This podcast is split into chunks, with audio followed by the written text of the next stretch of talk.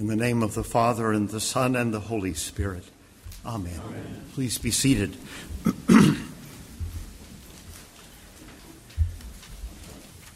We've heard the Magnificat twice now, um, and you might pull it out. As you can imagine, it will be at least a point of reference this morning. Magnificat is that great hymn of grace. We think of a blue-robed Mary, always in blue, giving us this great hope. But at the heart of Advent is hope, but hope that is grounded in fear. Fear of judgment, fear of God's law, the law that man has broken, even though somehow he may not understand how. Broken almost from the first moment of his birth, a fear that starts somewhere deep in that place in the center of our being we call the soul, or maybe the heart. It's that same place that when it is empty, empty of that which it was meant to be full, God, and not just God, any God, but the God who made us, who called us into being, who loved us into being, and loves us still. Prior belovedness, we can call it. The knowledge that he loved us first before we even knew he existed. Before we learned to love him back, if any of us have learned to do that. Two motivations then, if you like.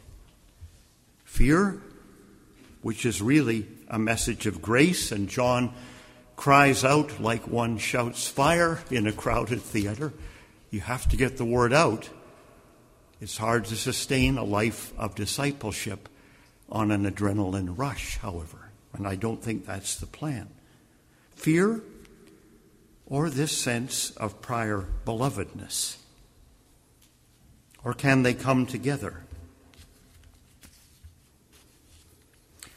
What do you do when the love of your life is gone? It's a good question around this time of year when so many of us are drawn to loss. When the love of your life is absent, when your heart aches for emptiness, even a week away can be an eternity. Well, you fill that void. You fill your life and you fill your heart with things that will make you feel fulfilled. And when your heart still aches, you fill it fuller, fuller, fuller, and yet that peace which you yearn for, that fulfillment, peace on earth, peace with God and with mankind, never comes. So you seek to propitiate an angry God with sacrifices, with promises to do better, to try harder. And that doesn't work either. The writer of the letter to the Hebrews says, "Consequently, when Christ came into the world, he said, 'Sacrifices and offerings you have not desired, but a body have you prepared for me. In burnt offerings and sin offerings you have taken no pleasure.'" There's a dispensationalist in all of us. God has set up a whole system of propitiation, of sacrifice to appease his wrath. And yet now, in the heart of the darkness of Advent, a light is cutting through. Another message is coming. A message that's been there from the beginning, but a message that isn't so easy to hear. When Christ comes, we journey through Advent, awaiting in our hearts that moment. We join a fearful, fretful world awaiting judgment, but waiting for something more. Now, with Mary, we see over the horizon, and his mercy is for those who fear him from generation to generation. Last week, we dealt with a figure who was motivated by fear. With John the Baptist, his message was grace, but what impelled him was fear. This week we deal with one who, if she knows fear, deals with it and finds a deeper motivation, faith. Yet she starts in faith with fear, the fear of the Lord. His mercy is for those who fear him. As our text says, that fear, the fear of the Lord, precedes mercy.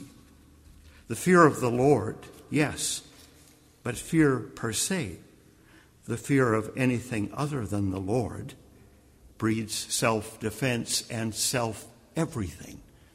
That fear turns us entirely inward on ourselves, and then to lash out on everybody else or onto anybody who is perceived as getting in our way. Fear, which says, there is something out there stronger than me, using that strength against me. Now, fear is about power, primarily. We touched on that last week. When may that power be used against me? Justly, when I am in the wrong. Then I go on the defensive. It has been said, if you are in the right, you don't need a defense. And if you are in the wrong, you don't have a defense. It's hard to live that way, however. How often do we find ourselves on the defensive? That's why we have loved ones who are close to us. It has been said, if you are in the right, you don't need. You don't need a defense. You let it go. You say, let the world say what it will. If you're in the wrong, you don't have one. The same thing, you let it go. You say, all right, guilty as charged. But when we fear the Lord, there are two things here. Fear, yes, and guilt. And both make us defensive. And being on the defensive is catastrophic spiritually. It's spiritual death. It puts us completely off balance and completely out of the reach of the God whom we fear. So we look to Mary today for faith, dressed in blue, exuding peace, having said yes. We look to Mary as this icon of yes. We look to her to set us free from fear. Well, what does Mary do? She preaches. And what does she preach? Look at the Magnificat if you want. What is the subject, the substance of her preaching? It's what we call the great reversal. Mary, meek and wild, mild rather, and the words surely of some young... Yeah, it's a Freudian slip.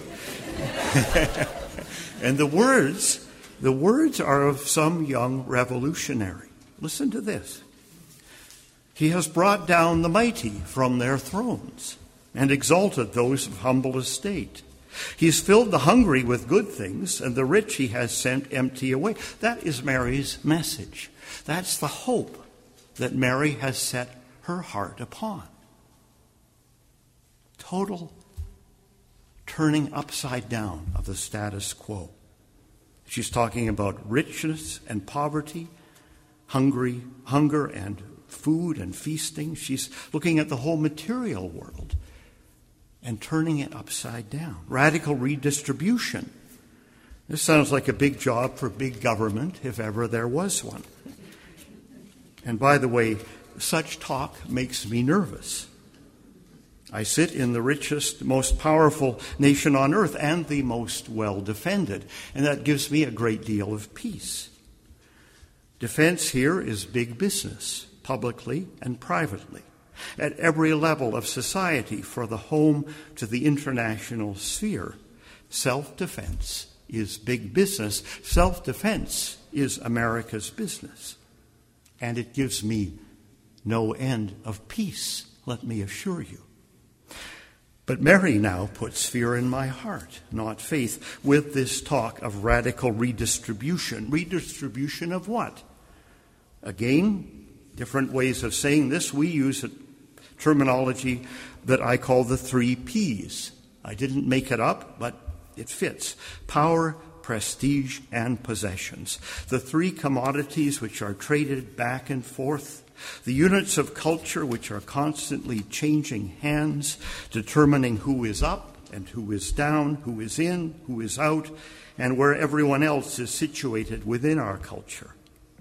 Who has worth, who does not, who matters, who doesn't, who counts, and who counts for nothing. All this in God's new world order is to be rearranged? No, maybe there's something more to this. I've argued before that if you just take the poor and make them rich, you haven't solved the problem at all of inequality. You simply traded the players. And if riches were a curse for the poor, for the rich rather, they're now a curse for the poor, and nothing has gotten any better. And history rather eloquently bears that observation out. Is this all that God is saying? We're just going to change things around? I don't think so. That would be revolutionary enough. It would have to be done with conflict, I would guess, class warfare, blood in the streets, by real revolution. What has that got to do with Christianity? Well, some Christians would say a great deal. But my impression is that those liberation movements, which have claimed this as their motivation, have been co-opted by other kinds of revolutionaries than the Blessed Virgin Mary. Even though this canticle, Mary's Prayer, has been banned for public recitation in many South American countries. I'll leave you to fill in the blanks. There's something there if you have ears to hear. But I'm not arguing simply redistributing the goodies. I'm arguing changing hearts and minds so that we all learn to give up whatever we've had, to let it go. And how is that to be done? Not by fear, not by force, and not by power. Such things never achieve anything. It's to be done by changing our hearts and minds. Yes, and blessed is she who believed that there would be a fulfillment of what is, was spoken to her from the Lord. It is to be done by faith. And faith, as we know, is the work of God. Faith is the work of God in our hearts, the gift of God. We don't work to get faith. We work with faith. But faith is granted. It's pure gift. You don't work to build up faith either. I'll go out on a ledge. You let faith work to rebuild you. Let me say it again. You don't work to build up your faith. Faith is not some kind of a muscle. Make-believe is a muscle. Faith is an entirely different thing. Faith is a given. You let faith work to rebuild you. And it is not the faith in you that rebuilds you. It is faith in Christ, and it is the faith of Christ. A little Latin phrase, it's Luther, so you can trust it. In ipsa fide Christus ad est. In faith itself, Christ is really present, a hundred percent. When Christ gives us that gift of faith that breaks open our hearts and turns our lives upside down, he has also given us himself. Faith in Christ binds to its object, which is only, always Christ. This is why I'm always frustrated by those who say you shouldn't teach your children to believe in such and such and such and such, because how will they believe in Christ? I say, do you think our faith in Christ is a product of us? Let's go back to the beginning. It's not make-believe. The faith in Christ is a gift of Christ. It's a completely different thing than us putting our trust in some benevolent spirit. There is no conflict. There is no clash unless that faith is tangled up somewhere in the works. Faith in Christ binds us to its object, which is only always Christ. But here's the catch.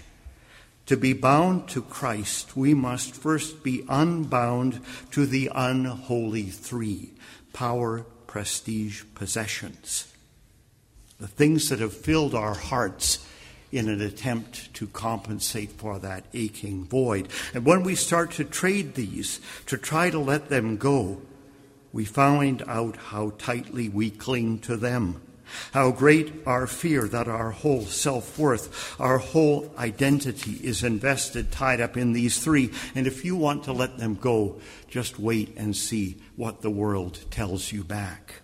Fear sets in then. Fear in those who have, that they will not have for long. Fear in those who don't have, that they will have even less. Fear sets in, and fear looks to power when it goes on the defensive. So power becomes the principal one of the three. Can Christianity be co-opted to become a religion of power? Yet for Mary, power is found in powerlessness, in humility. There is no one more powerless in her society than an unwed mother. Mary's willing choice of this option, leaving the details to God to work out, constitutes an almost suicidal act of surrender. This is what we call the theology of the cross. She is literally throwing herself into the arms of God. What does that say, that the theology of the cross means we have a death wish? No, we wish to die to be reborn. Mary has faith, faith that whatever she lets go of, that God will take care of and give her back what she was always meant to have. She has faith in the mercy of that same God who brings the law, who brings fear. In that God's power over everything and over her life and death, and in that God's goodness toward her, God turned in love and mercy. Mary chooses right. For behold, from now on all generations will call me blessed, she says. For he who is mighty, listen to this, has done great things for me, and holy is his name. Who's done the work? He has done the work, not Mary. He has done the work. Who has had the faith? Mary has held it, but it's been God's gift to her. God gets to work with the faith that he's offered to Mary. The faith that Mary has received, we'll tease that out, not today. The rest is history, salvation history. What then about the great reversal? We're still waiting for that. God has to start over again with every new generation of Christians. God is not just all-powerful and all-good. God is very, very patient. But work he does in us and on us. And Mary, Mary stands as the supreme embodiment of that work, that surrender of attachment to power and prestige and possessions, that work of God that begins the Christian's life and carries it through. And blessed is she who believed that there would be a fulfillment of what was spoken to her from the Lord. This says it all. Blessed is she who believed, who had faith, who trusted. She knows that the aching void within her will be filled someday, as the promise is fulfilled with God's word, with God the word within her. Blessed is she who trusted in not power, prestige, and possessions, but P for promises, the promises of God, the promise made to Abraham, the promise that now makes of this young village girl, in Rowan Williams' terms, the person who stands on the frontier between promise and fulfillment, between earth and heaven, between the two testaments, Mary. This is the turning point of history. Mary's faith has made it possible for light to shine at last into the darkness within and without. The great reversal is this: to be rebuilt, we must first be torn down. God will not, cannot build on any foundation other than the faith he will give us, the faith he has given us, the faith he is giving us. So to unlearn all the falsehoods that we have wrought, divest ourselves of all we have invested into the three P's is the work, too, of a lifetime. Repentance, going back and again and again to the place where we got off the track. He has helped his servant Israel in remembrance of his mercy as he spoke to our fathers, to Abraham, and to his offspring forever. Mary stands at that place, that crucial junction, where the covenant succession, the path of pilgrimage that started with Abraham, makes its most critical turn. Her yes, as that of all those who have been challenged with covenant succession and affirmed it, secures the fulfillment of the promise. But what we exalt, honor, and revere in Mary is no work of hers, especially this act of faith, even her yes, as Mary herself says, "For he who is mighty has done great things for me, and holy is his name." Holy is his name. Holy is the work he has done, is doing even now, for her, for us, and for his own holy name. There is so much in this magnificent Magnificat. It is worth saying it every day, as we may. Luther wrote a whole commentary just on this transcendent, incandescent text. Let's close in the prayer, Luther's own words, Luther's own prayer, with which he ended this work. And I quote, let us pray. We pray God to give us a right understanding of this Magnificat, an understanding that consists not merely in brilliant words, but in glowing life in body and soul. May God, may Christ grant us this through the intercession and for the sake of his dear mother, Mary. Amen.